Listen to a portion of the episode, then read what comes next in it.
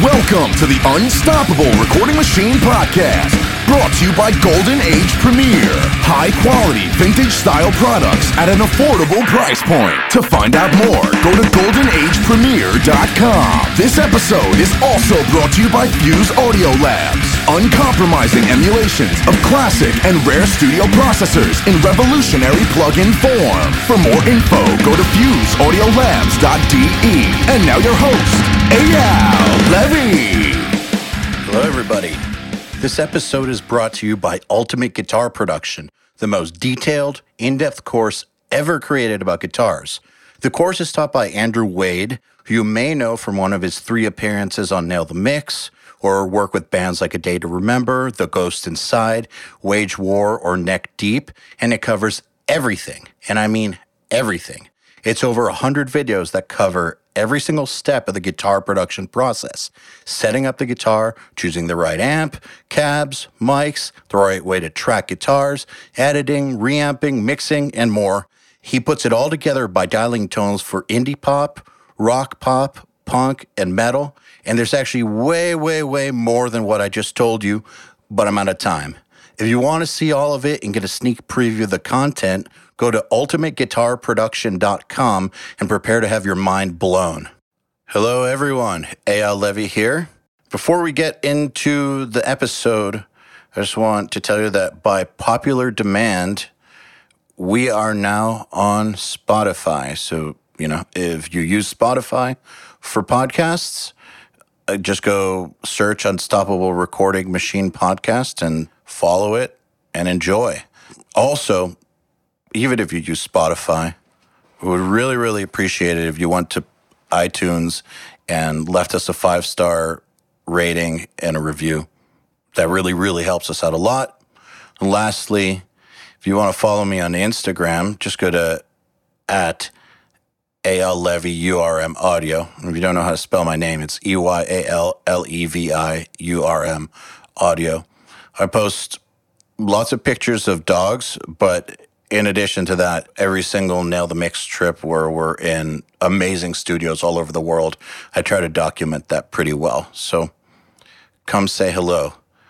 Today's episode, I've got Mr. JF Dagenais, who is the guitar player from the death metal band Kataklysm, as well as a longtime producer. Uh, he's actually a Juno Award winning producer. And uh, he's recorded bands like Despised Icon, Malevolent Creation, Misery, and Dexter Axis, and all the Kataklysm records. And he's been doing this for close to 30 years now. Uh, he gets some sick, sick productions. Um, he's just one of those guys that understands the extreme genre so well. And I've wanted to talk to him for years. So, what I think is especially relevant about this episode to all of you, even if you're not into death metal, is that you're going to hear from a guy who has managed to carve out a living in a very trying environment, not only in one field or in one profession, being a person in a band. And it's already impressive enough that they have gotten as big as they've gotten in the genre they have, but also as a producer. And the idea of being able to balance two careers, I think, is especially relevant for people trying to make a living in music now, because you do need those multiple streams of income. And on top of that, being able to balance that with having a life is just, it's tough stuff. But really, it's so important because if all you do is work you're going to run, you know, you're going to redline yourself into the ground. And what's it all for, anyways, if all you do is work? But then on the other hand, um, you know, you have to work your ass off in order to get just one of those careers off the ground. So to have two is super impressive. And, uh, I think that I think that you guys will get a lot out of it. In addition, one of the best ways to increase word of mouth about you as a producer is by having a band that people like. And we're going to find more about that in this episode. So, without further ado, we're getting started. JF Dagenais, welcome to the URM podcast. How's it going? Very good, very good. Uh, it's nice to be on here. I'm uh, very happy to be here with you guys. Well, um, I'm happy to have you on here. Uh, I know that I told you an email that I've been a fan of your work for the longest time. Uh, I think back when I worked with Misery Index, it scared the shit out of me. I just thought that your uh, your guitar tone with them was so fucking evil. Uh, it's just so awesome. Uh, I I didn't feel like I could compare to it, and it I lost a lot of sleep over it. So back I'm talking like in 2004 well, or something. Thanks for so, the compliment. yeah, it's it's awesome to talk to you, and uh, uh, I'm I'm glad we're doing this. I'm glad my car wasn't towed. For anyone listening, uh, I'm late right now because my car was getting towed, but uh, but we're all good. Um, so you live in Dallas, I saw. Yes, yes, I moved there and uh, like ten years ago already. Time flies. Yeah, it and, does. And um, yeah, I just uh, just classic story. I met my wife here and uh, decided to just go for it. And uh, but I, I love it down here. It's it's great. Always sunny. It's quite cheap to live compared to to Canada, and um, I, I really enjoy being here and, and doing studio work as well down here. It's pretty different from Canada. And also, you did you come from Montreal?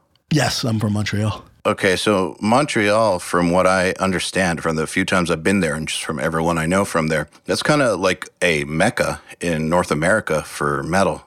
And that's uh, that's quite a great scene to walk away from.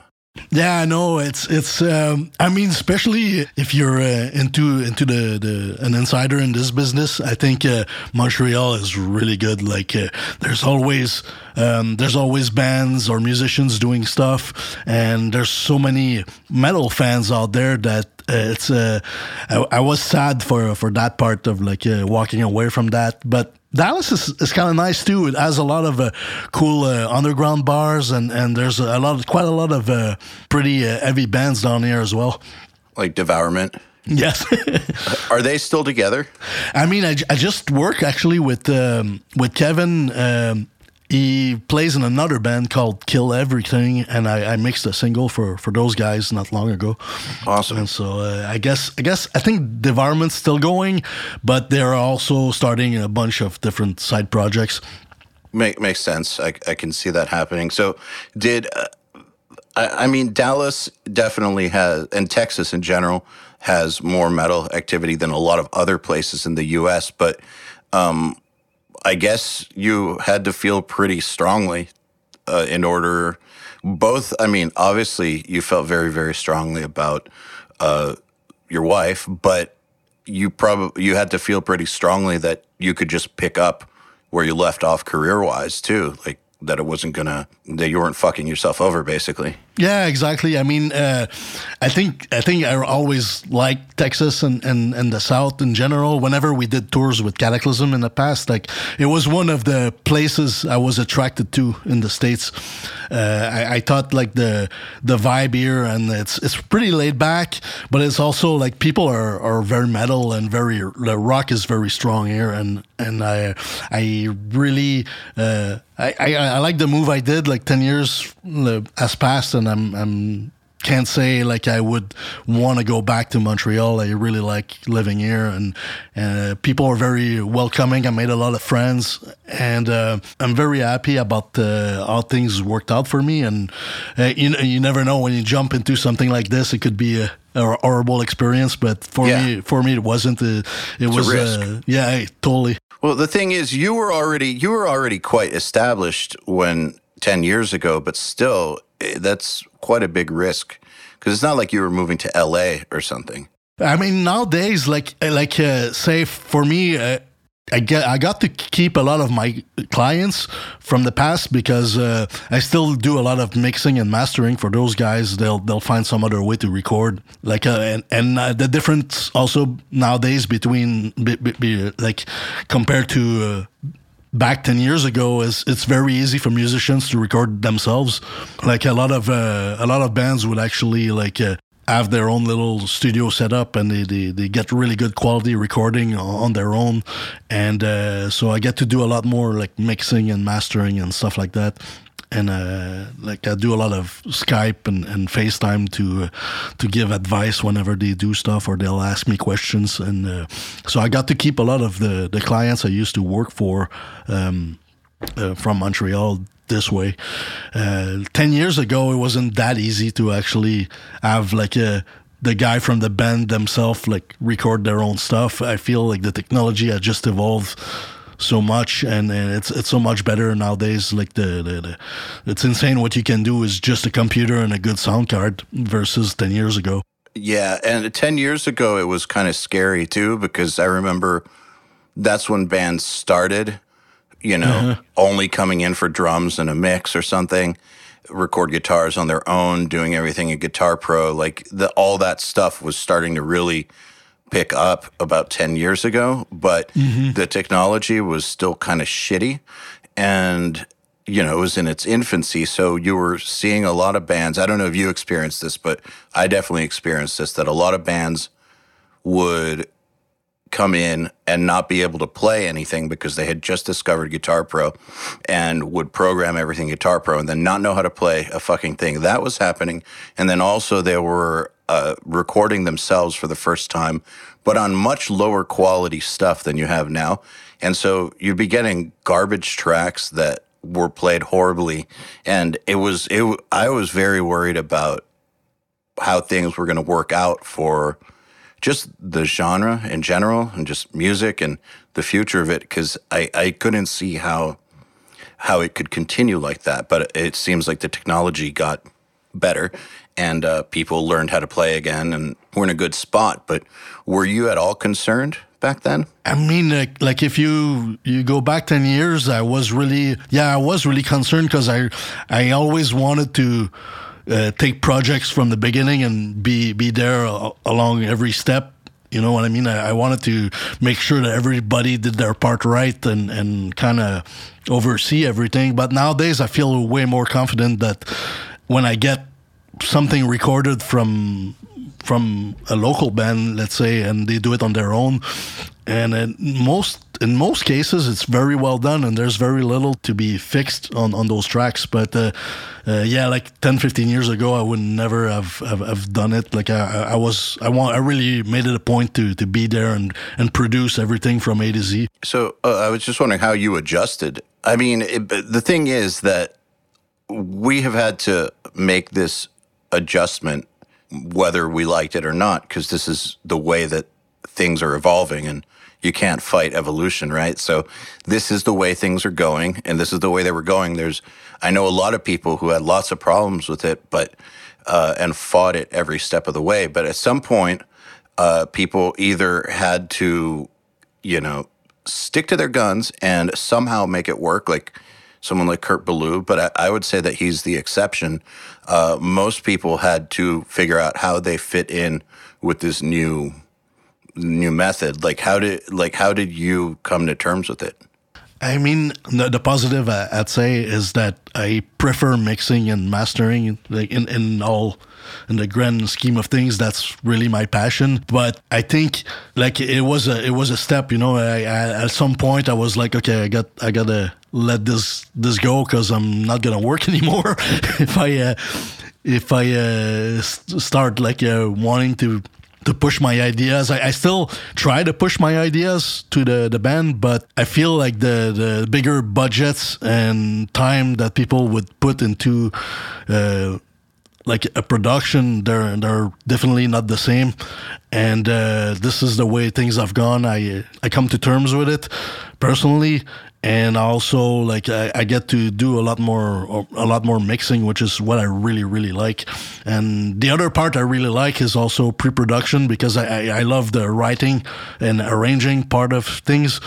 So uh, that i always try to the to to uh, bring in my influence or i always try to help the the the, the, the bands i'm working with um, do better. Uh, I, I, feel like um, it's something I, that really uh, gets me off to actually help a, a, younger band that are starting do, doing uh, music, and if I can help them like write stronger songs or, or better arrangements, like, like that's something that I, I, really like. It makes me feel proud at the end of the the, the result of seeing everything recorded and done, and that I can help that I can help somebody like the evolution of a, of a new musician. Uh, from from the experience I got from all the years of being doing this, uh, it makes me feel really good about myself. You know, it's interesting you say that. Um, I never imagined, you know, maybe ten years ago or or more, uh, when I was just a musician in in my band, um, and when I was, I guess, at the earlier point in production, I never imagined that I'd actually like i don't i don't want this to sound bad but uh, being just a musician is very self-centered and it has to be because you know you you're creating your own art through your physical body so you have to you know you have to your mind has to be in the right place and then your physical technique has to be totally honed and so you have to be focusing on yourself a lot. And it's why a lot of musicians are narcissistic and you know have personality problems and all that. But it you know it goes with the territory. And i never imagined that i would kind of find my life's passion um, in something that was designed to help other people like that. Because i was coming from the musician standpoint of helping myself get better. Uh-huh. And uh, but now that like URM has been going for years, and we're seeing all these positive things like helping so many people uh, you know either at the lower end of it just get better at recording their own home material to the higher end of it helping people quit their jobs to be able to record full time and to start working under really big producers like i love that it's uh it's far more inspiring to me than even my own music was. So I, I kind of understand exactly what you're saying about helping a young band become a better version of themselves. It's it's really cool. It's like it's things that I wish I had when I grew up. Um, like when we first started Kataklysm, everything was really DIY. Uh, we recorded everything ourselves, and, and we learned like about the business and how to do our own things ourselves. We were basically a bunch of kids in high school that got together and, and started a band, and we didn't know anything about it. We just got lucky to get a record deal very early on. And uh, I wish we had people that would have jumped in and say, hey, like, you're doing this wrong or you're doing this right go this way or like like a, some sort of a guide and uh, I I like it makes me feel good, feel good now to give back and be that person for younger bands, um, all these years later, and uh, we've learned a lot through like Kataklysm's been around for almost twenty seven years now. That's insane. So it's it's crazy. I like it in my mind, it went so fast, that, but at the same time, so many things has, has happened, and I, have learned so much in, in this business doing doing this, and uh, it, it feels really good to give back, and uh, that that's what makes me. Uh, makes me uh, passionate still about doing this right now because i mean like uh, I, I I really love uh, playing in a band. I I really love writing music still. To me like uh, the songwriting that's my favorite part of, out of everything.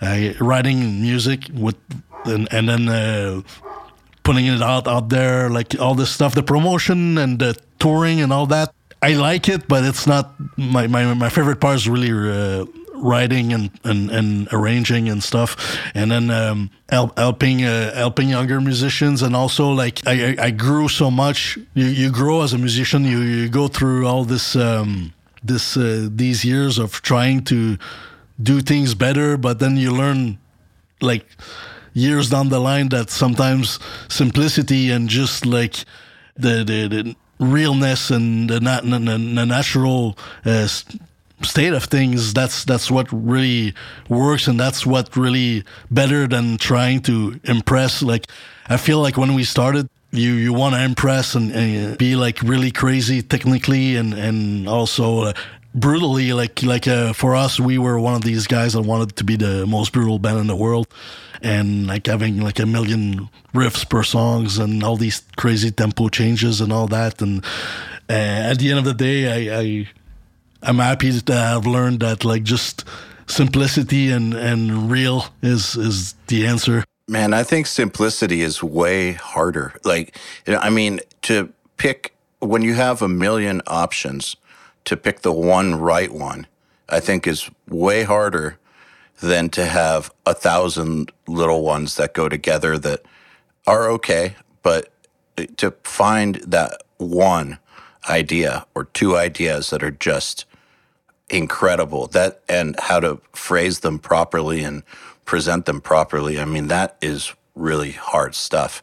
Um, i mean it's funny to me when people talk badly about pop music because they don't understand how much skill is involved. Um, but the ability to take a simple idea that resonates with a lot of people um, is incredibly difficult. And i see that across the board in all different forms of art, the need to be super complicated and impress other people at first, and then with maturity, uh, the simplicity comes in. And uh, you you know Nail the Mix. We watch a lot of people mix. Uh, you know, we've done about fifty of them now, mm-hmm. and you know, so I've seen a lot of great mixers mix, and I can tell you that ninety five percent or more of the time, they're doing simple stuff. I mean, every once in a while, you'll have someone on who has a super complicated, uh, intricate chain like Taylor Larson. You know, he's on his own level, but yeah. um, but he doesn't always do that. Uh, I think that these people are capable of complexity when they need complexity to solve a problem, but they have the maturity to use the simple solution when that's all you need. And I think that that it does take maturity, but that's in my opinion that's the path in any form of art is to figure out the simplest solution possible somehow. Yes, uh, definitely. I agree with that 250%. So, you know, I wanted to talk a bit about uh, your move a little more because uh, a lot of people who listen to this live, you know, for instance, in the middle of nowhere and they don't have any clients yet. And they ask about moving to places like LA or Nashville or whatever, you know, the the standard places or you know, they just come from a place where there's very few bands. And I've always told people that you know, wherever you are, uh, you need to just become the best wherever you are to begin with. But then at a certain point, you kind of do need to be where the work is until you can establish yourself. And then once you're established, you can go anywhere you want because people will come to you. Um, and I, I kind of feel like you're a perfect example of that. You started in Montreal, which is, you know, a, a capital for metal in North America. And then after being established, you could move to a place like Dallas. I mean, Dallas is in the middle of nowhere, but it's definitely not like Montreal as far as the scene goes. But I feel like you could have gone anywhere. You could have gone to South America. Uh, you could have gone to Russia. It doesn't matter where you went. Um, I, I, think you could have taken your career with you. What, do you have any thoughts on that for people that are considering moving or not? I have uh, one thing that I have for myself is is that I have two careers. Which uh, first one is being a guitar player in Kataklysm, and we got lucky enough that with just the band, I could make a living on my own without the studio stuff. Uh, studio stuff is, is my passion. That's really impressive, by the way, for a death metal band. Oh, th- thank you. Yeah. If if you ask me how we do it, we did it. I, I absolutely have no idea. it was just we just bulldozed our way through everything, and somehow it worked. And somehow we have uh, now our own, uh, uh, like our own family of fans that are supporting us, and um, it, it's really uh, it's really awesome, and I'm I'm very thankful also uh, in the same way in the same time because I, I see uh, many people's career that.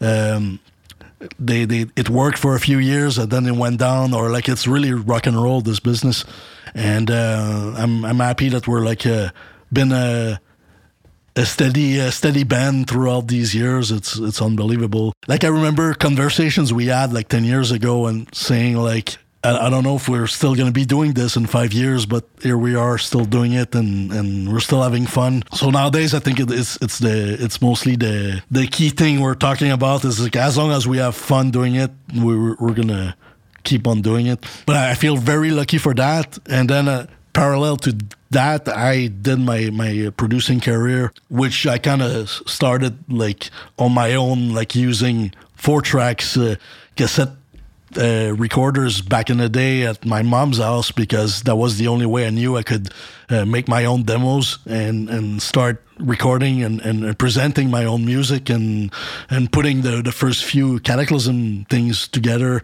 Uh, that's that's the only way I knew how to do it, and I've kind of learned on my own uh, how the production side of things worked and. Uh, since since all of us in Kataklysm had a really uh, DIY approach to things. Uh, we kind of went doing things our own uh, our own way or on our own. It helped both side of the of the fans really helped like uh, the band like like the band took off, but also like I started getting clients because I was the guy in Kataklysm and and people heard my work and they they thought I was doing quality stuff for uh, an affordable price. So I always kept good clients and I, I, never really had to push myself too much, which is also something that I'm lucky for.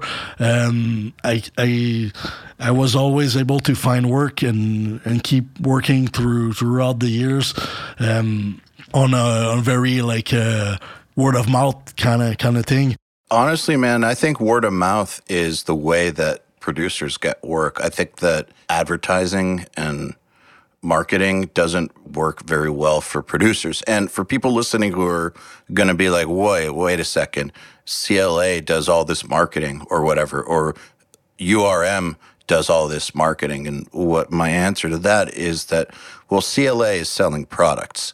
He was a huge mixer long before he had anything to do with any products. And that marketing is for his products. He'd be getting great mixes regardless of that stuff. And URM, you know, you see us advertising all the time, but we're not producers.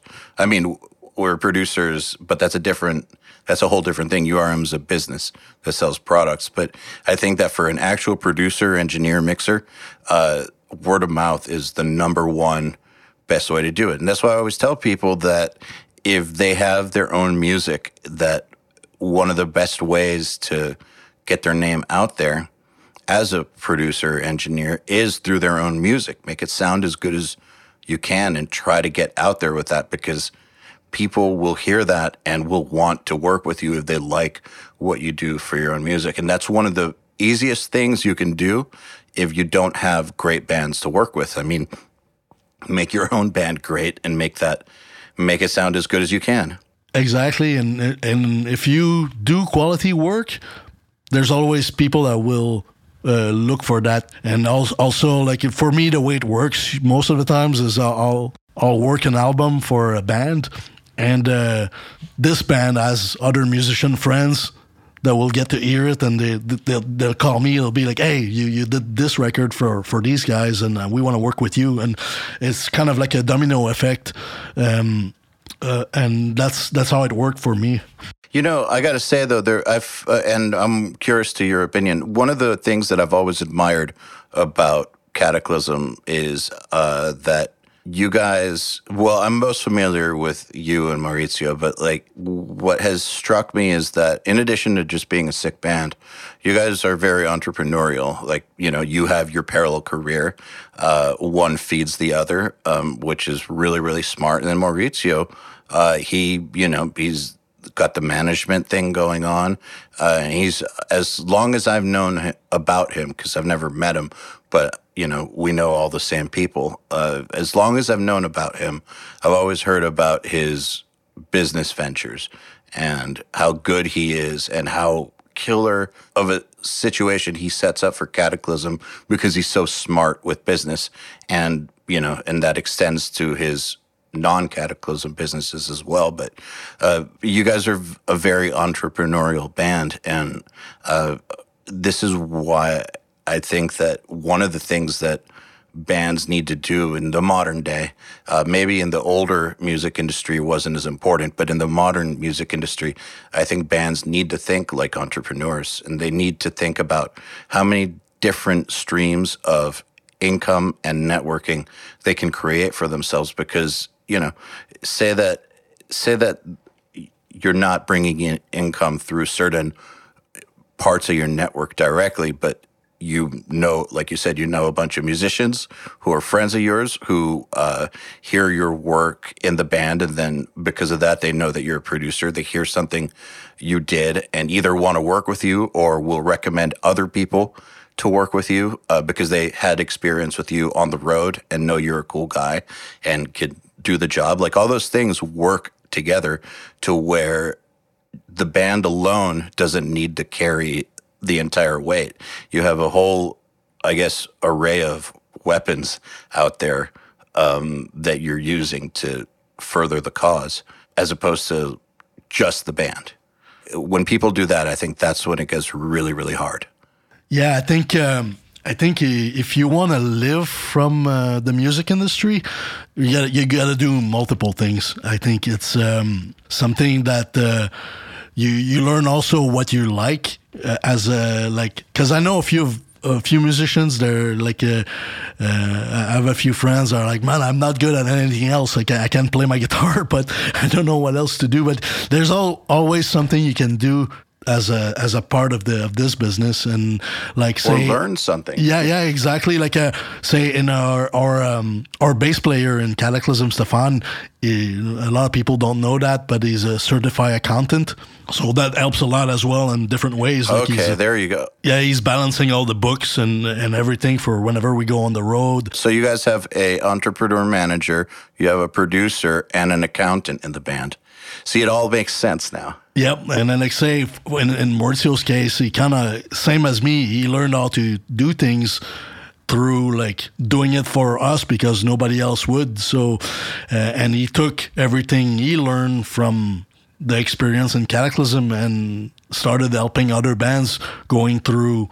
Um, like what we've been through and and like he knows all the pitfalls and all the where and when to push and when to pull back and things like that. And you can get very valuable advice from somebody like him um, in the in the business. And then like for me I think it's a way of life. Like you're you're uh, going DIY with everything in your life and you just go for things that makes you happy and go for things that gets your heart pumping and and just just go for it and learn as much as you can and uh, try to try to live out your passion because uh, most of us musicians thinks nine to five sucks and that's not what we wanted to do in our lives. There there there is other ways. You just have to work out work, work hard and learn and just not be afraid to take the steps to to go forward and move on. Absolutely. I mean the thing about the time period we live in is that you can learn anything you want just about on your own. I mean, obviously, you're not going to become a surgeon through learning on the internet, but there's a lot of things that you can do. And so, if you have a basic talent in something in addition to your music, you can take the time to really hone it um, and learn more about it. For instance, uh, when I knew that I wanted to start my own company in 2013 and 14, uh, I knew I wanted to do this, but I had never started a company before. So it's, you know, you don't just do that. Um, you don't just quit your current career and start another career in something you have zero experience doing whatsoever. Uh, so I bought as many marketing courses and business courses as I could uh, and just basically put myself through school on my own and uh, learned how to do it. And I advise that everyone figure out what it is that they can do in addition to just music. Uh, you know, like say you're a producer and you want your clients to have a great, great experience with you um, so that they recommend you to other people and want to come back. Well, one of the things that you can do in addition, you know, in addition to doing a great job with the music is think about just as a thought exercise, think about everything that you know how to do that could possibly benefit them in some sort of way. Like, do you know how to edit video? Do you know nutrition? Uh, do you know accounting? Like, there's so many different things that if you actually think about it, you could help other people with. Um, and I, I, doubt it. You know, when people say that they just know how to do one thing, I never believe them. It's impossible that they just know how to do one thing. And I think that oftentimes they just don't realize how many things they know how to do or how many things they could just spend a month brushing up on that they could do well enough to help other people with. No, yeah, totally. I think uh, we all have like strengths, and we need to discover what they are and just push them. And, and like you said, it's so easy to just pull up uh, information online, and you, you can teach yourself everything you need to know and just move forward and do the best you can do with, with all that information.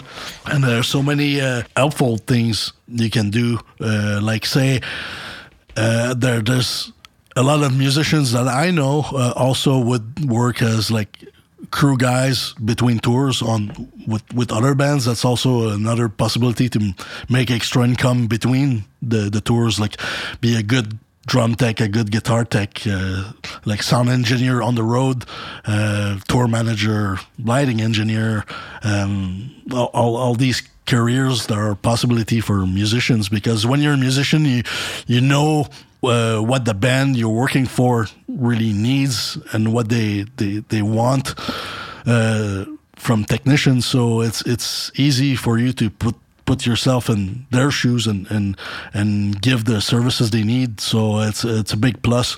Uh, do you find that the musicians you work with trust you more because they know that you've been through the challenges of being in a band? Yeah, definitely. I think, um, say, like if you're a musician, you know that, like, you know all the ins, ins and outs, and you know like uh, what you want to accomplish um, as uh, in your career, and I think um, like it makes you so much more knowledgeable of what the person you're sitting with in in in your studio uh, wants, and then it's it's easier also like the whole because uh, uh, I feel like if you're a producer or uh, an engineer or some when you're working in that field, you got to be a little bit of a psychologist as well, and uh, I think uh, it makes you a lot more knowledgeable about the the, the psychology of, of, of everything. Yeah, and I think that's a big uh, a big plus and makes it makes people feel more comfortable to work with you and that sort of thing.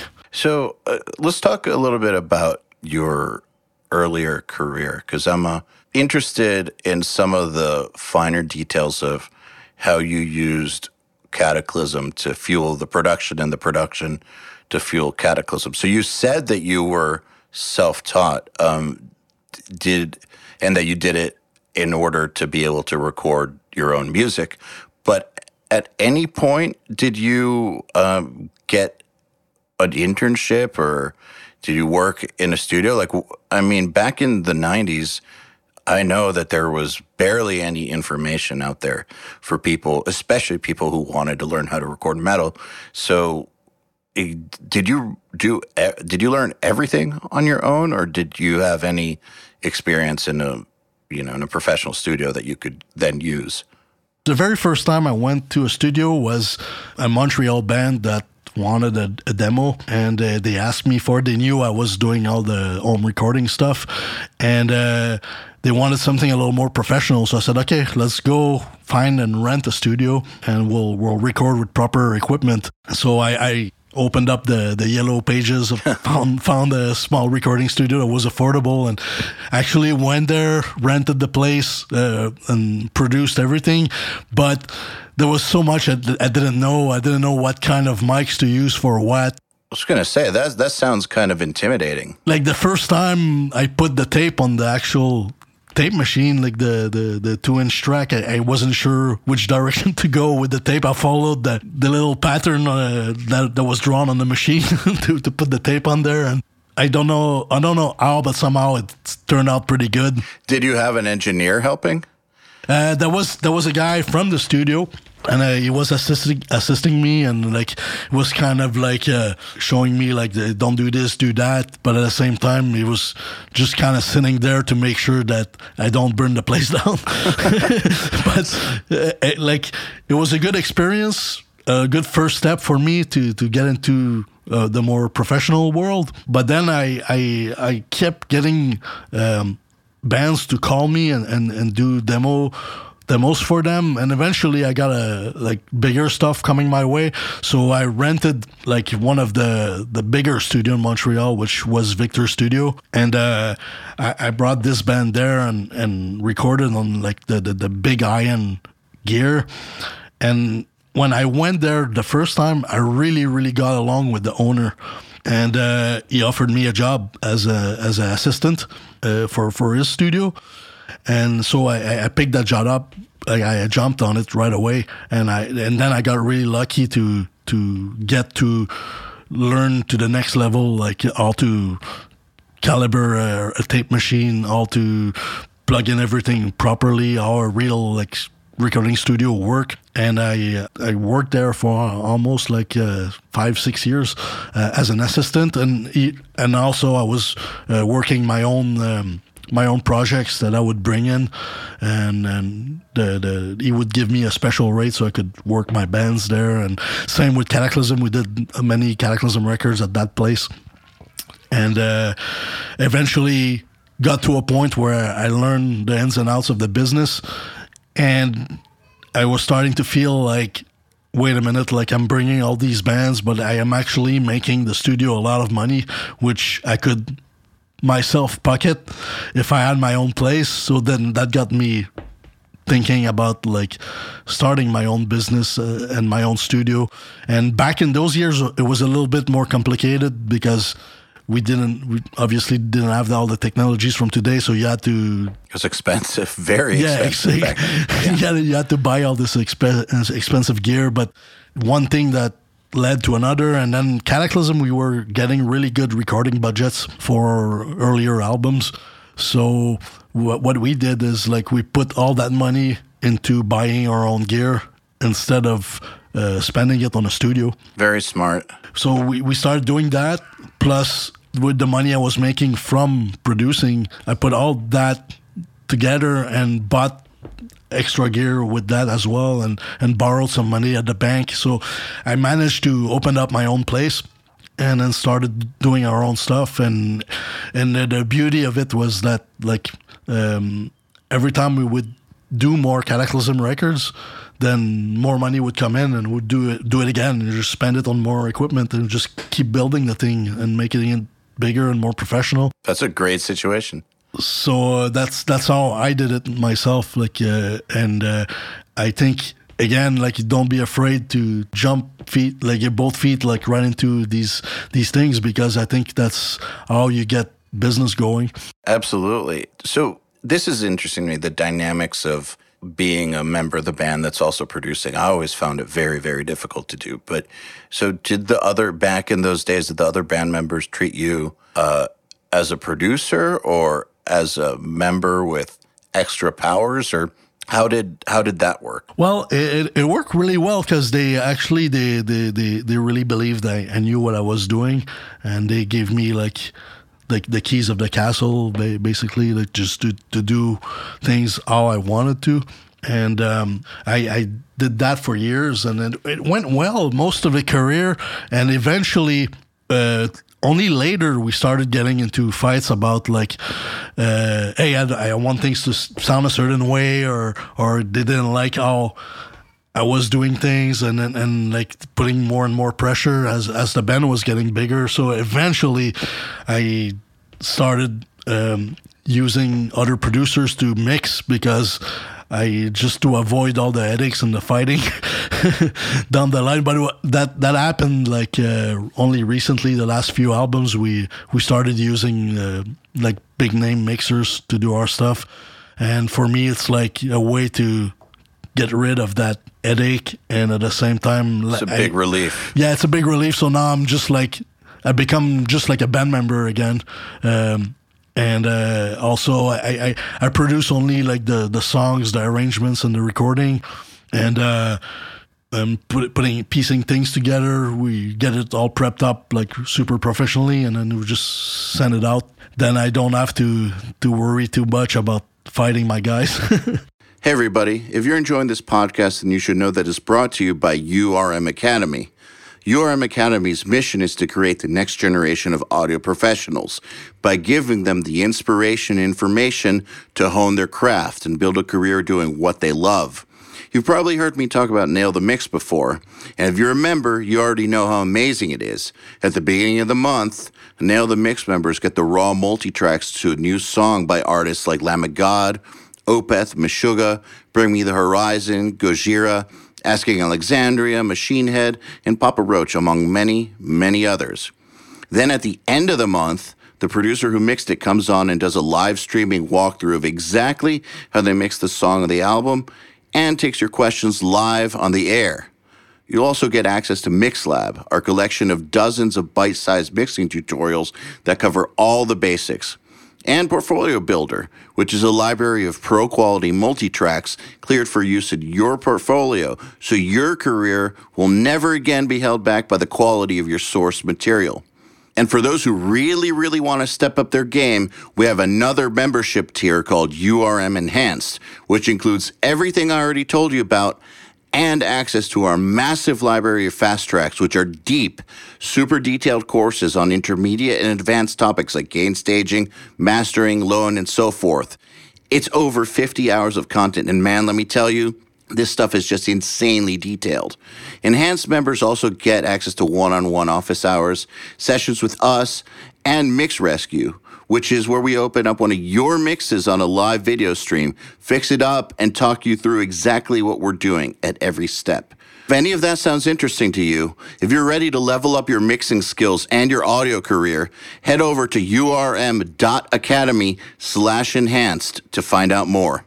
It's interesting when in my band, I also I mixed one record and then I never wanted to do it again. Mm-hmm. It was such a painful experience. Uh, but so then I always tried to get people way better than me, um, and it always worked great. And there's it's very satisfying to to hear something you produced mixed by someone incredible. Um, it's it's very satisfying, but um, it also made life a lot easier. So I totally understand. And you worked with great people.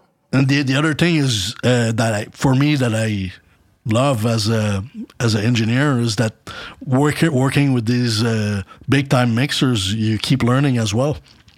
Because like uh, I learned a little bit from the different guys we, we got to to work with, and um, the people like Andy Sneap and and uh, Zeuss and. Uh, um, uh, Jay Ruston on the last one, and you kind of get. Jay Ruston did the last one. Yeah, he mixed the the, wow. the last Kataklysm. That's awesome. He's great. Yeah, I think he's a great uh, producer, and he's Canadian as well. So we have that little kinship. so that's cool that, that those guys like uh, you learn a little bit of something from everybody, and uh, you put that into your own. Uh, your own experience bag, and then you just apply it to what you do, and uh, it just makes you a better uh, engineer down the line. Yeah, absolutely. So, um, one of the primary things in your reputation or qualities that people talk about is your ability to get such punishing guitar tones. Can you talk a little bit about tone chasing and where you started versus where you are now, specifically with guitars? Uh, with guitars, I think I always wanted to have like the biggest monster wall of sound I could find. And uh, I started with like Boss heavy metal pedals back in the day with like a, a very uh, small Randall amp, and I tried to cue that thing, and I, I I experimented with so many amps and cabs and tried so many different things to to get to what I wanted, and uh, I I finally like built myself a setup that I really like, and I still use it to this day. It's it's many many uh, bands in the metal jars use the same setup. It's it's the the the the, the 5150 combo with the Mesa Boogie cab and, and Maxon overdrive. That that's my that's what I got my uh, my sound from uh, back in those days.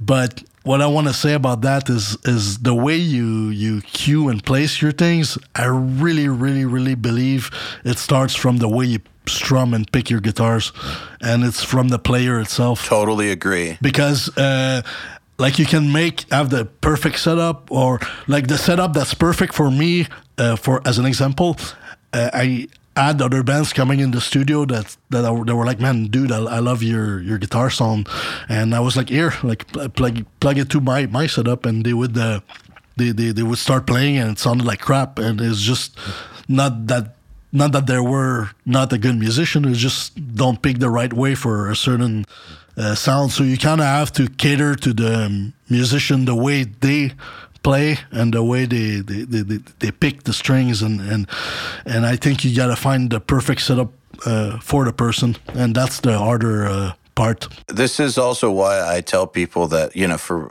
for instance I know that a lot of people like to buy Kemper profiles from other mm-hmm. producers and I think the Kemper is great but I think that the trick is that what you use the profiles you made then and there with the guitar player. That's when it's really, really great. When you start getting other profiles, maybe they can work, but they generally don't work that well. And they certainly don't work even close to as well as one that you made right then and there for that album with that guitar player with that rig. Uh, that's when it works fantastically well. Um, and I think that that's just the case with with gear and music gear and guitar tone, drum tone too. Like it, the person who is playing the instrument, uh, it all starts and ends with them. Exactly. I, I do the same thing. I, I own a, a Kemper myself that I use when we play live. My profile that I'm using is a profile I created from my rig at home and uh, uh, like you said, it doesn't work for everybody. It's it's like when I work with a guitar player in the studio, I really uh, work hard to build to find like what works for him. Then then I'll make a profile of that, and then some like uh, a lot of uh, albums I, I, would use a Kemper to record, but I would make the guy his own profile. I think if you buy profiles from uh, from from big producers or even myself, I, I got lucky because I traded a lot of profiles with a lot of these big guys, so I got a lot of cool stuff in my machine, but I never end up using it because it's not right for the person that that that, that records. So uh, I, I, always I'm a firm believer of like building something for for specifically for the player. I know for a fact that I would get these profiles and I'd hear it on the record that the person mixed and be like, that is the sickest tone I've ever heard. And then you get the profile, and it's like, well, it's okay, but I, it's not. That's not the same thing. Another thing is like a sometimes people like expect a profile that's really like almost like cooked already and mixed yep. and you get a profile that that's like really raw and that's how a real amplifier sounds like and then you still have to process the the sound to make it good in the mix and to make it solid sit to make it sit in the mix. So that's another thing also that like uh, a lot of uh, players uh, expect when they buy a profile. Oh it's gonna sound like a, like the record but it, it, it, took a lot of uh, processing to get to that part you know? You know it's funny uh, like five years ago i sold a few like i i did a for like six months i sold profiles from other people, um, then mm-hmm. I decided to stop. But uh, one of the profiles that we sold was John Brown from Monuments. Uh, he is one of the best rhythm players around, and his tone is just fucking enormous. And those older Monuments records all were all done with like a pod. Like he just knew how to make it sound incredible. Nobody believed, no, it was Pod Farm. Nobody believed it. Um, or maybe it was a Pod HD. Either way, it's five years ago. It was one of those.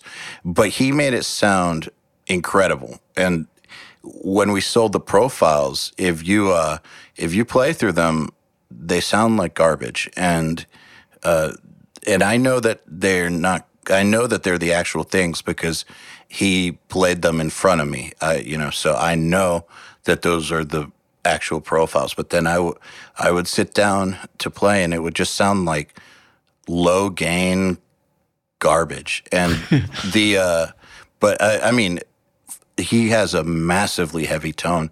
But the thing is, the guy hits the guitar harder than anyone I've ever seen in my life. And I mean, he he can barely ever use any DI boxes because he clips everything because he hits so hard.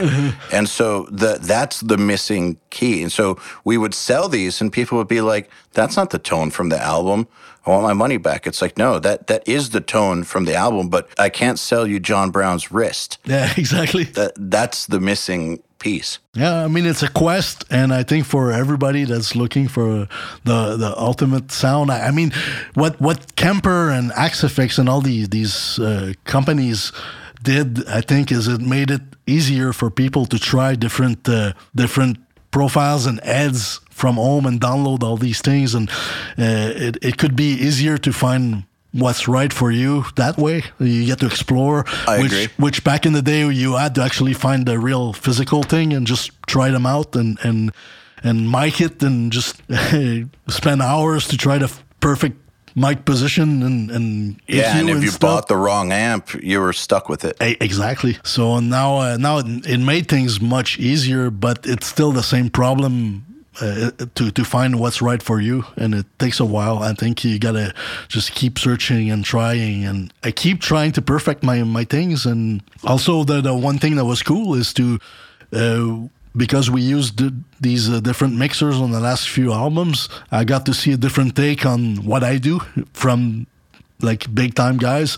So uh, it's it, it's helped me it's helped me like try to look for different things. Or sometimes they would point out like, uh, oh, you have a, you have a, a certain fizzle or something is wrong in the low end or the low mid or things like that that I keep working on and incorporate into how I I. Uh, I built my my tone, and uh, it's it's a mix of all these things that makes things better. And I I feel like I'm closer than ever to the perfect guitar sound for myself, but I'm never 100% satisfied. I just keep searching and, and try to push it to another level always. I've always described it like you're on a highway at night with the lights on in the desert. So you can own so there's no lights around you and all you can see is what's right in front of you. Um, but and the further you go, all you see is what's right in front of you. The, and it's just that way forever. Um, Yep. I think that the better your tone gets, the the more you're going to realize that it could get better. it just it, ne- it never ends. Yeah, it never ends, but it's it is okay. It's it's the beauty of doing what we do. If if everything was perfect and we had like that one knob that would make everything great, then it would be boring to to be an engineer. I think. No, and I also think that mental thing of always wanting it to be better um, or always thinking it could be better. I mean, that's what makes people get better. It's so it's it's funny because I've had a lot of people over the years say, "Shouldn't you be satisfied? You should be satisfied. Like just be satisfied with what you've got." Or things like a lot of people would be happy with what you did here. Like you should be happy too. And it's like, no. The reason I was able to do this was because I was at one point earlier in time, I was unhappy with where I was, whether it was a tone or my situation uh, financially or you know my career whatever you know my yeah, yeah. my get my rip my down picking like any any of that stuff there was a point where I was unhappy and then decided to make it better and uh, that is why now someone else gets to say just be satisfied. But the thing is that they're not understanding is that that is that state of mind of not being satisfied is what keeps things improving. And i think that the moment that you stop thinking that way is when things start to stagnate. It's the same reason that i know that jeff loomis in his 40s is still taking guitar lessons um, and if anyone doesn't really need guitar lessons, it's Jeff Loomis. but that's exactly that's exactly it. Is a guy like that is that good because he always sees how it could be better and is always searching for it. it goes for everything as well as say as uh, if you put that idea in a band kind of mind frame there's a lot of bands that we see we saw uh, along our along career that they, they fell down because I think they got to a point where they were actually satisfied and they stopped trying harder. And then you start making stagnant or bad records and then like your career goes down. If you keep having that fire of wanting to make things better uh, you actually pushing yourself and you make better things and just you you keep going. It it, it works as well that way. Absolutely. Man, I remember when my band was unsigned, uh, so this also this is from like 2003 2004 we had a lineup and i was very unhappy with the lineup. And one day i fired just about everybody. Um, and in atlanta at that time it was very hard to find musicians. Very hard. It's not like it is now where every drummer you meet can play double bass and fast and all that. Like there was a time period where drummers could not play to the click, and finding a metal drummer who could play extreme metal was very rare. Like it's a very different time period. But I still I went ahead and I fired these people because I didn't think they were good enough. And lots of people mm-hmm. were like, "You don't appreciate what you had. You don't. You, you know." Lots of other people in town would be more than happy with this. Like you're just being an asshole. And it's like, well, by firing them, that's what allowed me to find Kevin Talley, for instance. Uh, awesome. Uh, and the lineup that we got, which is how we got signed, um, was in part because the lineup was so sick. And that would have not happened if I had just been happy with what I had. And so, I mean, I'm pretty passionate about this topic, mainly because all my life I've been hearing that um, I should just be content or whatever from people. And I don't agree. I, I don't agree at all. But uh, so about your guitar parts, um, everything guitar wise in Kataklysm, and also in what you record, but specifically in Kataklysm, it just sounds so tight and together. Um, it doesn't sound crazy layered, but it sounds huge. Um, but it isn't thin. It doesn't disappear. It's just right. And I'm just wondering how you go about approaching riff tracking. I'm very methodical with it. Um, I like to have an idea of the big picture before I start going into like the the the, the, the real tracking of the guitars. So I, of course, we we make a lot of pre-production and and like figure out the songwriting first uh, once once we have the song and know exactly what pieces of the puzzle is going to go where, then then I sit down and actually learn like I relearn everything in a sense because like whenever I write music I, I just go with my own feeling. Um, a lot of times like sitting in front of Pro Tools in my studio and I just record riffs that I just feel and and that's that's the first thing I do when I when I start writing music. And on the last record, we did something special. We actually were all the four of us in the same room and wrote a lot of songs that way. We haven't done that in years, so that was also a different experience as as far as songwriting goes. And and I thought it was really. Uh, nice because we could feed off each other really easily and put the songs together in a very uh, organic way and I I think that made this last album special in a way. Uh, but then, like when when I first started tracking and recording those songs, um, I knew exactly what's gonna go where. So now I could concentrate on actual getting a really good performance. And uh, I just start with the riff one and play it until I'm I'm happy and uh, have my left guitar track. Then I go to the right guitar track and do the same thing again on top of the first one. And I really try to do to get a natural vibe to it, even though I want to play it to the most perfect. Uh, in the most perfect way possible. But it's I think where, where I'm happy, it's the best of both worlds because you want to keep a little bit of that organic feel of playing and uh, not be too perfect but you don't want to be off the click and, uh, and, off the grid as well. So it's kind of like find a happy middle between everything. And then once I'm happy with, with that, then I, uh, I keep that part, move on to the next part, and uh, it's very uh, A B C D E way of doing things. But I, I, move along like the the songs this way. But for me, it's like I want to feel good when I hear the track. It's very important, and uh, I think a part of getting that big sound is like also it's a it's a feeling thing for me. It's when I when I feel like it's monstrous, then it must sound monstrous. How do you define tight enough versus you know, like it, it's. I think that maybe maybe it's just you know it when you hear it. Mm-hmm. But are there any specifics of what you mean by organic? But still tight enough. Uh, so an, an example is like say uh, a lot of um, things that whenever I record tracks uh, on a few of the our albums, I recorded the guitar actually first, and then we did the drums uh, after, and then my drummer would would pinpoint things like, "Hey, you're like." On these riffs, like the uh, the heavier riffs, it's almost like I'm lagging a little bit on, on the click, and and I realized like I'm doing it like naturally to make things sound heavier.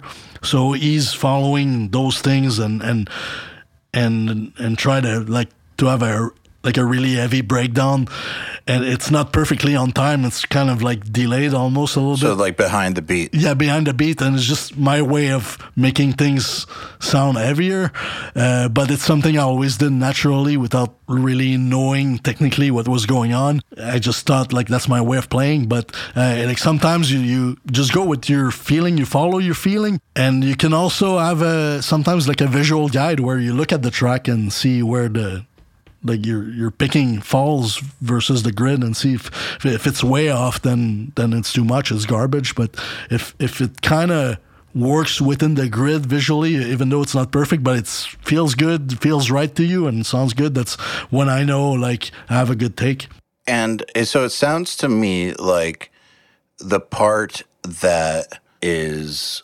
variable is where it falls in time. So certain riff will fall behind the beat to make it sound heavier. However, um, even if it's off from the click, it's uh, it's still on with itself. Yeah, right? So yeah, like the two guitars are tight as shit to each other, but they both come in a little bit behind the beat. So it's like a musical decision. Yeah, because it, it, they're, they're tight because that's how you play them. So it's it's easier to it's easy to uh, like double that that track like by playing along with it if that's the way you you feel the riff, you know. And Yeah. uh, and I, I feel it's better to leave it like that and make it sound huge uh, than than like s- starting to try to place every single pick on the perfect time like on, on on the grid and be like oh man it's i'm way off like and you some some engineers would start chopping and piecing things i, I don't think that's the right way to go it, it does it, it might sound perfect in the, at the end but you're missing a little bit of the the point of like playing things naturally So where does bass fit in for you? Um, because you know, bass in extreme metal is one of those things where it kind of lots of people see it as an afterthought in a way, but it kind of is the hidden weapon, in my opinion, of every mix. Like you have to get it right, um, and it's actually really hard to get right. Um, it's totally not an afterthought, but um, I'm just wondering how where does it fit in for you?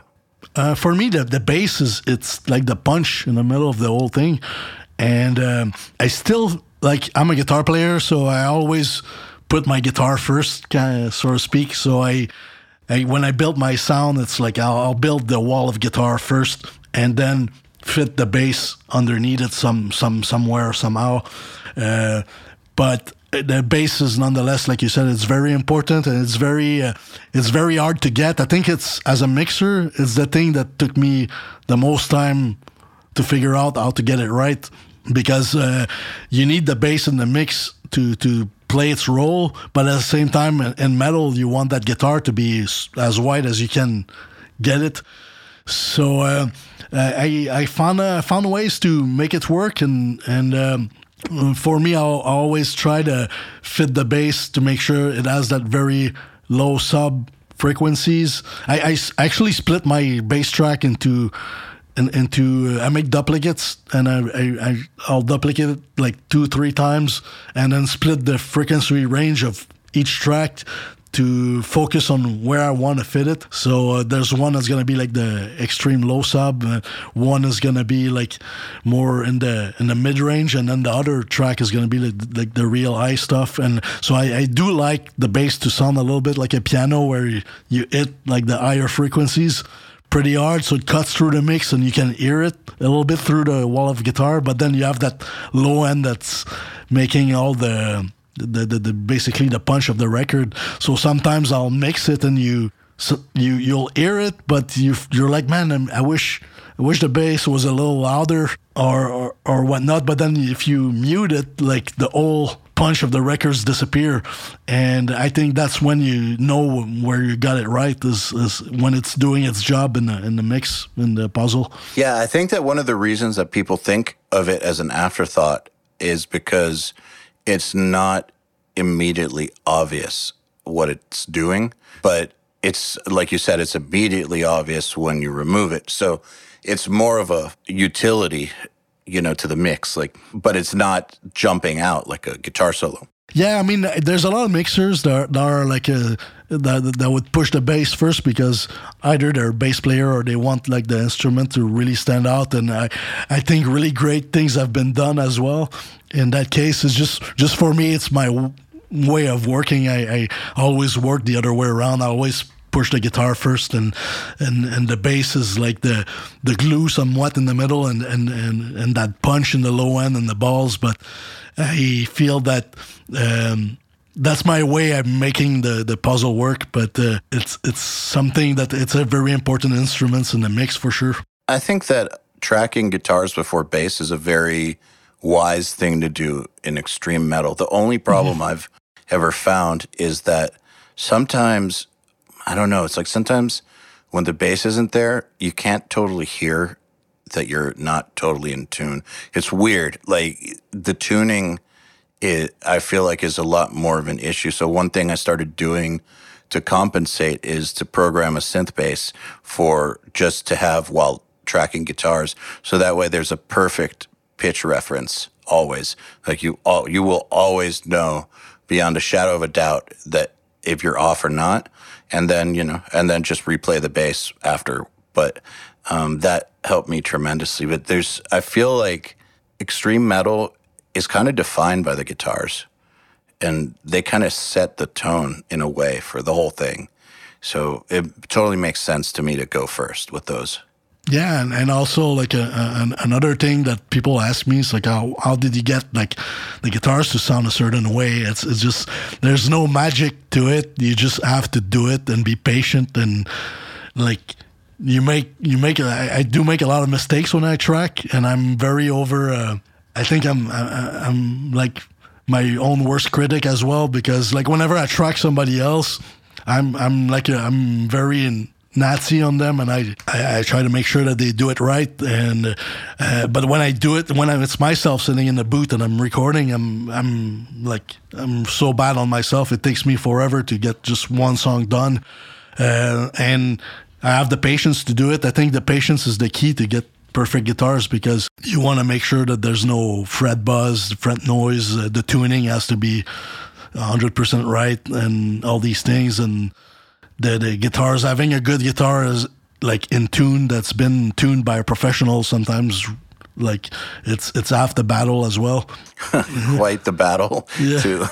So do you get your guitars always set up by a pro guitar tech before tracking yeah, I, I got the chance to have a, a, buddy of mine that's really good with that stuff, so he, he does it for me. No, uh, I think it, it, helps tremendously, like the the outcome of the guitars tracks, because I you you want that pitch to be perfect, and uh, you don't want any uh, any weird like fret guitar strings, like kind of noise uh, in there. So uh, they did the purest possible way you, you can make that happen is like having a good instrument. And uh, yeah, I'm lucky to have a guy that does it for me. But uh, I'm also with the years you learn how to do it yourself. But I I, I, I trust him so much more because like he's very talented for that stuff. So uh, I think uh, also being a good producer is finding all the right talents for certain parts of the project and not be afraid Absolutely. to not be afraid to delegate certain parts to other people to to get it done right because um, you, like uh, I know a lot of people are like man I want it all done by myself and it's all uh, like you said earlier the narcissistic thing where it's like me me me me and I, I think you gotta you, you gotta at some point be able to delegate and and know when who's good at what and and like be able to oversee the big picture of the project and make everything come together at the end you know it's interesting the producer like by hollywood standards the movie producer is not the director. You know, he's not the actor. I mean, sometimes maybe if it's a Tom Cruise movie or whatever, but um, the the producer is the guy that sets the budget, who finds everybody, uh, and you know keeps the project on track and does all the big picture stuff. And I think that in music, some of the greatest producers of all time, like Rick Rubin, kind of have that role where they they find the best people for everything, and they they kind of have like they're like the mastermind of the whole project. And I think that even if you're an engineer also, and uh, you know you you do a lot of the dirty work, and that's okay. I still think that as a producer, you need to. A big part of the job is also having that that mastermind mentality, and you got to get the ego out of the way and get a good team for a record. I think it's also for the sake of the record. Like you want your attention to be on what's really, really important. Like, are the songs great? Are these great performances? Are the tones great? Like the shit that really matters. And everything that you do takes away a little bit of your energy and a little bit of your focus. And I don't understand why a producer needs to be worried about setting up the guitars when they can get a professional who is way better than them at it, who does that for a living. You know, that's their thing. There are some people who are, they love guitars for some reason. They just, they love the physical thing. Like they uh, are, it's just what they do. Uh, why not get someone like that to fix the guitars so that you as a producer can worry about producing the record? It just makes so much more sense to me. Oh yeah, absolutely. It's uh, it's all these little factors that uh, you can get um, like a very professional job uh, on all these things. It makes like the actual work so much more um, uh, like like you, your focus is on the right things at the end of the day. So, what stuff do you delegate? Uh, all all these things. Like I mean, it could go also for like say make an executive decision of like like I know how, how much I love mixing and I think I, I I I do a quality work at it. And but sometimes I'm like listening to uh, like say a song or an album that I, I, produced and I'm like man it would sound so much better if that guy did it or like sometimes I have someone in mind for for for the album and I'm like let's just go for it like uh, uh let's get it done by that guy, and uh, I think the music would benefit from from it, you know. And I think it's that's something you, people have a hard time doing as a producer because they they they want first they want the the job and they they, they want to earn the money or they want to make sure like they they, they want to do everything on their own. But I think uh, making decisions like that, it, it, it, makes a better record at the end of the day. And uh, the artist that works with you will come back, or uh, and uh, the album has a much better chance of like going somewhere as well when it's released. You got to play the long game with this stuff, and what I mean by that is that you need to make decisions that, in the long run, are going to bring the most benefit. And a lot of people can't don't think long term; they think now. And so now I want that budget for the mix. Now I want that credit now because they're thinking, well, if I, you know, well, money's nice and I need that credit so I can get to the next level. But by giving that up when it's more appropriate to have somebody else, like you said, you give the record a much greater chance of succeeding. You leave the musicians with a much better feeling about the whole thing. And if if it truly is the right decision to get whoever you had in mind, but you know, by helping the record be that much better, if you truly are not the person who should be mixing it, uh, by just thinking of the big picture and making decisions in line with the big picture, that will end up getting you more credits and more money in the long run, anyways. Uh, it really turns bands off when somebody hoards everything and does it, you know, won't let other people work on it when it could be better that way. I know this from experience because uh, my band experienced that with uh, somebody we hired once, mm-hmm. um, and it was it was horrible. Um, the person I'm not going to name names, but the person uh, when I hired him, I hired him to mix and I wanted to have somebody else master it. I had someone in mind.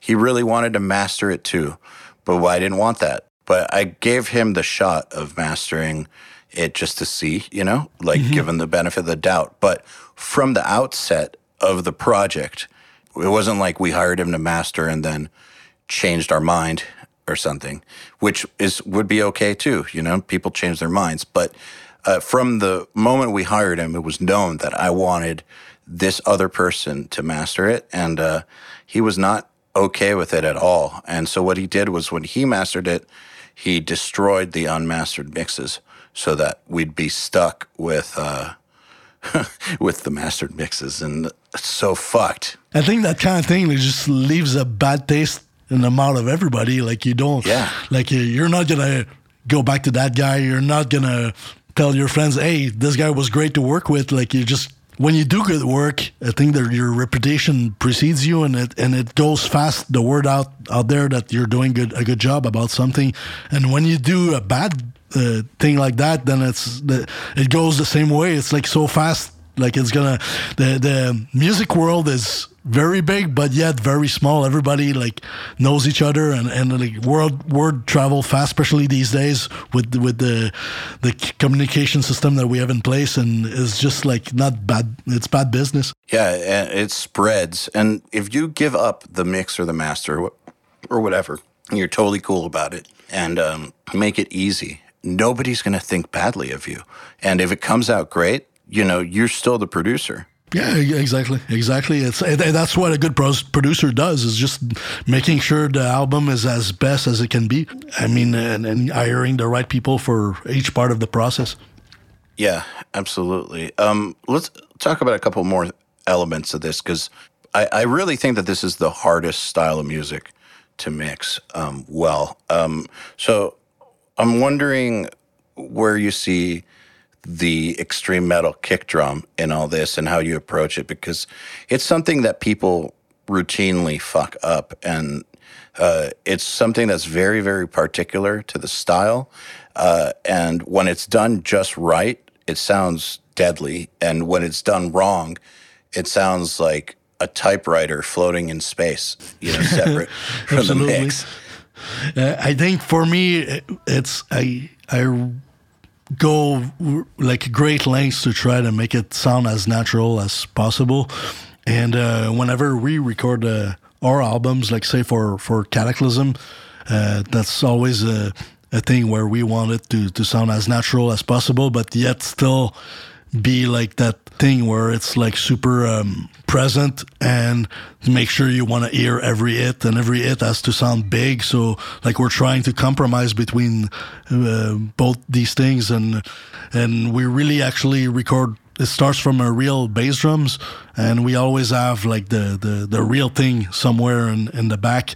And then we start like layering samples and, and use a lot of multi-sampling to make sure like different sounds come back. A lot of like the last few albums, we actually used our own kick samples that we recorded our, ourselves, and we made a bank, and we used that bank over the real bass drums, and we just spent hours to try to get that right. And also the velocity is a big thing where you can't have everything at 10 like 110 all the time you like you want it like you want when whenever it's certain hits you want it like not as loud in the mix, and then uh, when when it goes slower, you want it to sound natural and louder. So we spend a, lot, a great deal of time to just take the pen and, and, and, and, and go over the tracks and making sure it's the right level for every part.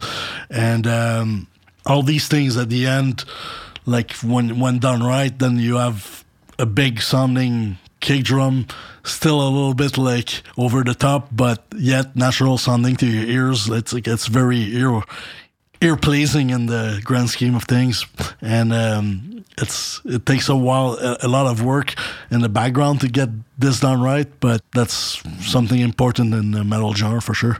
How do you uh, dial the high end so that it um you know so it has just that right amount of click but doesn't sound annoying? Yeah, I mean, uh, uh depending on how your uh, drum sample sounds or originally, uh, uh, I, I try to get like the, the, the clicky part of the kick coming from the actual like real bass drums that we recorded. So that's that that right there sounds already much softer to the ears and more mm-hmm. ear, ear pleasing. And then I have a little bit of that tick from from the sampler as well in there, but I it's usually around like the, the four or five k for me uh, frequency to get that right click of the beater hitting the skin, and then um, and then I, I I'll add a little bit of the the higher frequency spectrum, like like I said on the original real kick, to get that more natural vibe. And like it's it's easy to put too much when you don't know what you're doing, so you just just want to add like it's like little hints here and there of of these things. All right, so let's move on to another topic. Something I really wanted to ask you about with uh having two parallel careers, and I would say even a third, because the band is one career, but you also have to be good enough at guitar in order to be in the band. So, you know, I feel like being in a band and playing your instrument are two different things. You know, like what the practice that you do on the instrument just to just to keep up. But so between being a guitar player, being a guitar player in Kataklysm and being a full time producer and married um, with a family, how do you how do you stay sane and how do you balance it to where everything is getting what it needs? Yeah, you gotta make room for all these things, like uh, especially the practice thing, because uh, there was a point where I was so busy with the, the studio that I would barely practice my guitar, and then I would I would jump like on a flight to go on a tour and, and start the first date, and I was like, oh man, I, I wish I'd practiced that before. horrible. yeah. So that's, that's, like a nightmare. exactly. So uh, yeah, you you have to keep playing, like, and uh, I think. I'm I'm a person that likes to keep busy. There are some people that like uh, try to live their life a little bit more laid back. And, for me, it's it's important. I keep busy, otherwise I, I go nuts. So uh, I, I fit it in my schedule. I practice my guitar. I do. I still keep on working the tones and these things, and for my own personal research pleasure. And um, so I do that on one end, and then you, are balancing your producer mixing career uh, in there. And then I have a daughter as well. She's four years old, so that takes a lot of my time now. But the, the cool thing is, I'm doing the studio at home. It's it's it's my own place. We built it in the garage, so um, it's really easy for me if I need to tend to my daughter or something's happening in the house. I just like stop and, and do whatever needs to be done and come back. And and that's a cool thing being able to make my own schedule. It's very helping things a lot. Yeah i, I can imagine. Uh, do you uh, have bands come to your house at all i guess to record Yes, I still do. Um, not as much as I used to because lately it seems like I'm getting more mixing job offers and, and mastering than anything else. But I still do once in a while, and I I, I enjoy it. And uh, I try to keep the hours limited when I when I do so, uh, just because uh, I, I don't want to have like uh, someone playing drums at the 3 a.m. in the in the morning and my wife sleeping on the other side of the house with the kid. it's just not happening anymore. I used to, I used to back in the day, but now it's like I I, I try to have certain hours and uh, especially for for drums and vocals because like you, you don't want to disturb the the whole house or even the neighbors at the certain point. Like my thing is pretty well insulated, but you still hear it from the from the the street, you know. So I. I try to have like good normal working days when when I do those uh, those recordings. And I also think that drummers and vocalists do better on a normal schedule. I mean, I know that people like to push themselves, but in my experience, there's always a point where, yeah, a drummer could go 14 hours, uh, but generally after six, they they're just not as good. No, that's that's for sure. It's just it's the human body uh, eventually yeah. starts uh, getting tired, and and it's better to rest and take more time to do things and be patient than than trying to rush things. And and that's also the beauty of uh, owning your own studio is you can make sure everyone has enough time to do what they need to do versus like back in the day renting a, an, an expensive place where you had the constraint of budget. And and uh, when you do things at home, it's so much easier to balance everything and make sure the performance is getting captured the right way. How do you balance that then? Oh, which I, I totally agree with you, by the way. Um, that's one of the things I loved about having a home studio is that you can take the time needed. But how do you balance that with not spending too much time? Because I feel like that becomes the danger also is when you decide that you're going to, you know, you have your own facility and you're going to take as long as it needs to get right. It can also turn into a huge time suck. And also, if they feel like they have unlimited time, that also can be, you know, there's a negative side to that too. Yeah, true. But the way I, I, I, work things usually is uh, like I'll say if I work on a specific projects and uh, I'll, I'll, think about uh, enough like like uh, the, the amount of time it's gonna take and i look at my schedule see the amount of time that i have available for that uh, particular project and what i'll do is i'll uh, i'll i'll block like say if i'm doing a, a record from a to z I'll block that month and a half, and that's the only thing I'm going to be doing for for that time frame. But then also the band is aware that that's the whole, that's the only time I have for them because uh, after that, either I'm gonna get on a tour or or I'm gonna have something else booked. So I'm I'm trying to make it sure that they understand that we have to fit it within a certain time frame, but at the same time, I leave myself enough room to to make mistakes or to take days off or to like uh, making it right. You know? Yeah, absolutely.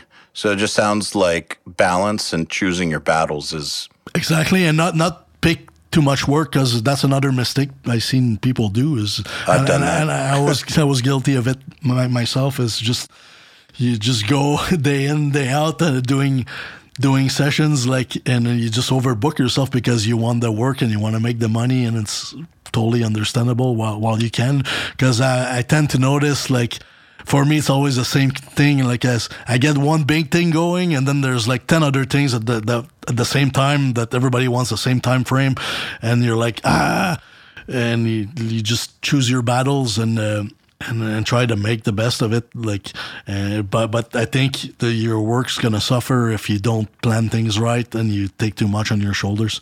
I totally totally agree. So you know, pick the right ones make them as good as they possibly can be rather than do everything not as well. Exactly, exactly. Totally agree with that. It's hard though, I think, especially for people who are first starting to make a living at this, you know, in the you know, when they first start experiencing some success and they go from they go from not having that many bookings to a lot of bookings, um, they were just used to not having anything. So immediately their first reaction is say yes to everything possible. Yeah, because you, you think that it's going to stop or you're afraid that it's going to stop and you just want to keep like uh, book everything you can now and just do it but uh, if, if you do quality work and you take your time like people are not going to stop calling you it's just you just keep working you know it becomes a it becomes a job and a normal routine. And uh, I think the quality of your work is must be the like the number one priority on your list. Uh, not not how, how, much work you're you're getting, you know. Yeah, actually, the way to get people to stop calling and coming back is by one, you know, by taking on too much and pissing people off. Yeah, exactly. So you actually by doing by taking on too much work, you actually are a lot more likely to make your fears come true, I think. And also the other thing, like, like you mentioned age earlier, I'm also in my 40s, so uh, for me it's easier to make these decisions where I don't have the energy I used to have when I was 20 to to to take on many many many projects. So now I try to make sure I'm I have the energy and, and, focus to do the things I need to do and do it right, you know. But I think it comes also with maturity of of, of being having doing it a long time. Yeah, absolutely. I I can't uh, and I don't want to, but there was a time period where you know, thirty six hours, forty hours would do it if I needed to. Mm-hmm. Um, it would be fine uh, fuck that now. yeah, totally. yeah, not going to happen. Um, but I'm and I'm okay with that too. I don't miss it at all.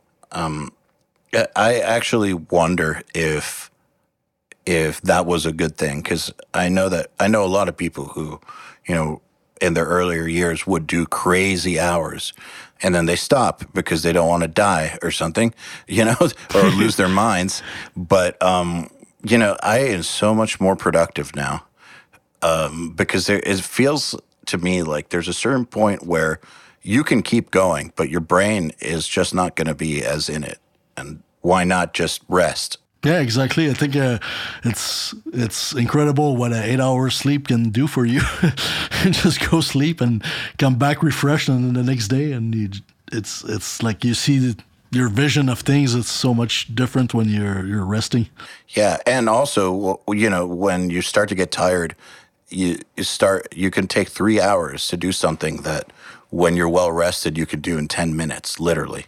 Uh, to, yeah, that too for sure. So, well, anyways, man, I think this is a good place to stop it. And uh, All right. just want to thank you so much for coming on the podcast. It's great to finally get to speak to you, and just thanks for being here. Uh, thank you so much for, for having me. This was really fun. I enjoyed it. My pleasure. This episode of the Unstoppable Recording Machine podcast is brought to you by Golden Age Premier. High quality vintage style products at an affordable price point. To find out more, go to goldenagepremier.com. This episode is also brought to you by Fuse Audio Labs. Uncompromising emulations of classic and rare studio processors in revolutionary plug-in form. For more info, go to fuseaudiolabs.de. To ask us questions, make suggestions, and interact, visit urm.academy slash podcast and subscribe today.